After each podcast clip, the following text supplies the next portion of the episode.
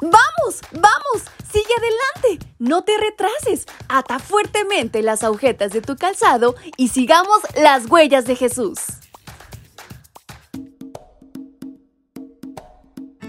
Muy buenos días mis pequeños y grandes, ¿cómo están en esta mañana? Espero se encuentren muy bien y sobre todo contentísimos porque nos hemos posicionado, gracias a Dios, en el día jueves de esta semana. Falta poquitito, poquitito tiempo para que llegue nuestro gran día sábado. Pero en lo que eso pasa, disfrutemos de este día al máximo y sobre todo compartamos de la palabra de Dios a través de este, su devocional para menores y adolescentes. Y en este 7 de diciembre, nuestra reflexión lleva por título La envidia.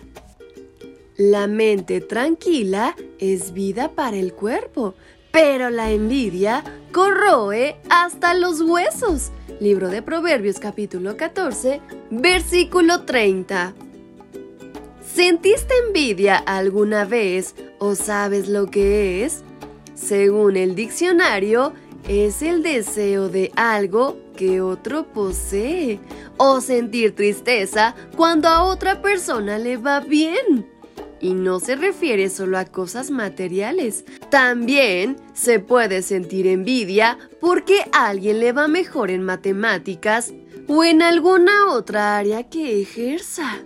La envidia es considerada como el primer pecado pues apareció antes de que Adán y Eva fueran creados y en un lugar lejos de nuestro planeta.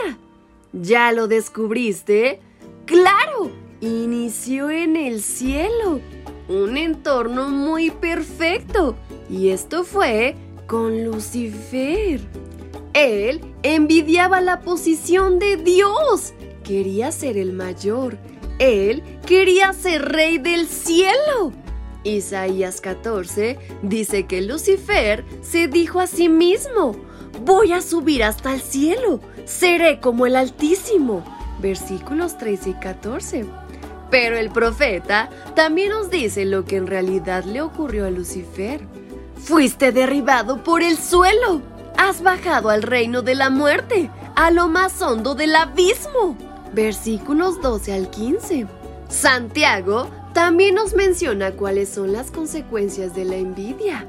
Donde hay envidia y rivalidades, hay también desorden y toda clase de maldad.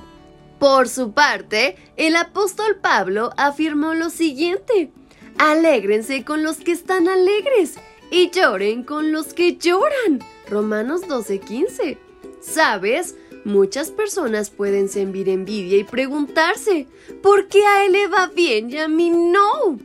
Por fortuna, la sabiduría que procede de Dios nos permite quitar ese mal de nuestros pensamientos y estar alegres cuando a otro le va bien.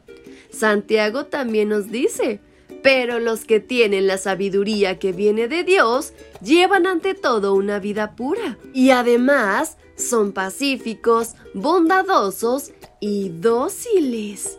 Son también compasivos, imparciales y sinceros y hacen el bien. Si estás sintiendo envidia de alguien, te invito a pedirle a Dios la sabiduría necesaria para quitar de ti la envidia de tu corazón y sobre todo alegrarte por los logros de los demás. Así que no lo olvides, si en algún momento sientes ese sentimiento, ya sabes a quién acudir, porque sin duda, Él te ayudará. Y con estas palabras en mente es como nos despedimos de nuestra reflexión. Su amiga Fabi les envía un fuerte y muy cariñoso abrazo hasta donde quiera que se encuentren. ¡Hasta pronto!